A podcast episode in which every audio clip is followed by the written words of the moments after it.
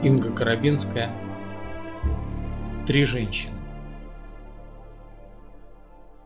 Первый просто бывало страшно заснуть одной.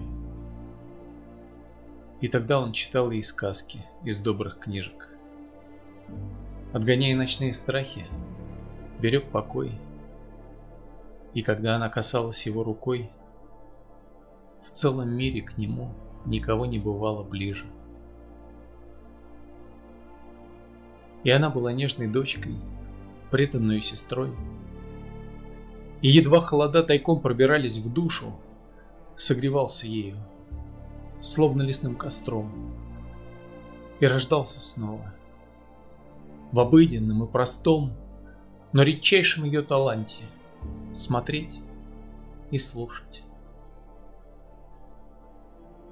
А вторая его ироничным и цепким взяла умом. Вся она была сплошной цельнокройный мрамор. И она о нем знала больше, чем он о себе самом, снисходя к нему чуть рассеянно, но при том оставаясь пристрастной, как к старшему сыну мамы. У нее был орлиный взгляд, изящный разлет бровей, он дрожал под ее рукой, как в преддверии удара плетью. С ней дышалось горше, безвыходней и больней. Он порой был готов бросить все и остаться с ней. Он порой был почти готов. Но являлась третья. Но являлась третья и ставила мир вверх дном. Он сходил с ума по щелчку ее тонких пальцев. И она поила его собою, как дорогим вином. И две первых казались просто случайным сном. Да и сам он себе казался конвой на пяльцах. И являлась третья, и с ней мог справиться он один.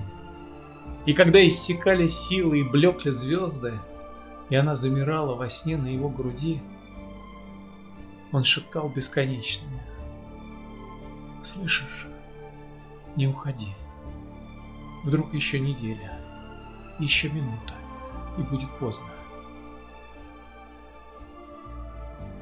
И когда она засыпала, который раз, он смотрел, цепенел, не верил и ждал развязки.